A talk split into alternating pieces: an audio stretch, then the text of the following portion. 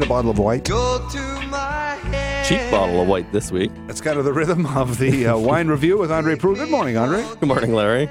Uh, yeah, because the the white is the the tarot cards. Uh, we'll we'll get into that in the future. Here in a second. I mean, I was actually taking a look at my notes for the week. Things are a little bit skewed because uh, the red's sort of a big, powerful, and expensive red, but it's definitely Yes. well worth the money. It's a 2000, 2010 Tawse Laundry Vineyard Cabernet Franc. what is that, by the way? Laundry Vineyards. That's just a So, just a name. Uh, one thing that's really happening in Ontario, if you got a lot of wineries that are really getting specific about where their grapes are coming from, uh, you actually have certain vineyards that have uh, some cult followings, like the the Wismer Vineyard. Okay. is one that's got a pretty big cult following. So Laundry Vineyard, it's just the name of the, the specific vineyard where the grapes come from.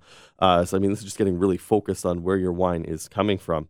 Um, this one will run you thirty-one dollars and ninety-five cents. Uh, but the reason why I, I, I love this wine, I mean, it's just it's as close to perfection as you can get from a, a Cabernet Franc. Uh, 2010 was a fantastic vintage, and we're starting to see fewer of them out there. I mean, that's not the reason to pick this up, but I mean, it's something that you want to pick up to uh, maybe even hold on to for a couple months, get ready for fall, even uh, start thinking about what you might be drinking into December when you're going to be entertaining. I know that it's way too early to be talking about Christmas, but this is one of those wines where it's not going to be sitting on the shelf for too long. They don't make a lot of it. When you get those single vineyards, it tends to be higher quality, smaller quantities. So buy this and drink it or buy it and hold on to it. But either way, get out to the store and pick it up. And that's a 2010 Tawse Laundry Vineyard Cabernet Franc. Now, my white wine is uh, perfect for the heat. It's the 2011 Reif, the Empress Unoaked Chardonnay. This one runs $12.95.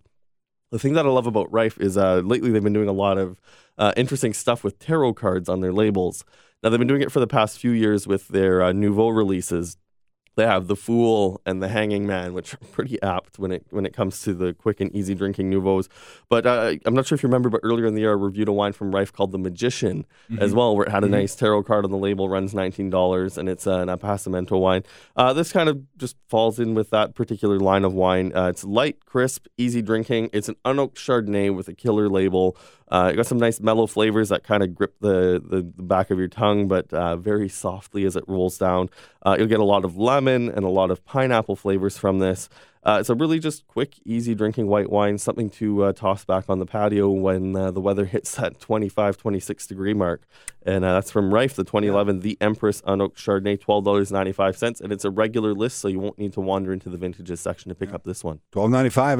That's got it, its own appeal. Absolutely. And hey, if the Dollarama can have Halloween displays on since July, yes. then as adults we can think about a wine for Christmas. Well, Larry, it's we'll, my keep understanding that red the, and wine as well. the wish book has already been sent out to some people. there so go. there we go. Exactly. Where do we find you? Uh, go to the News Talk 1010 webpage, got the LCBO numbers and prices up there. My uh, website, andrewinereview.ca, and uh, follow me on Twitter at Andre Wine Review.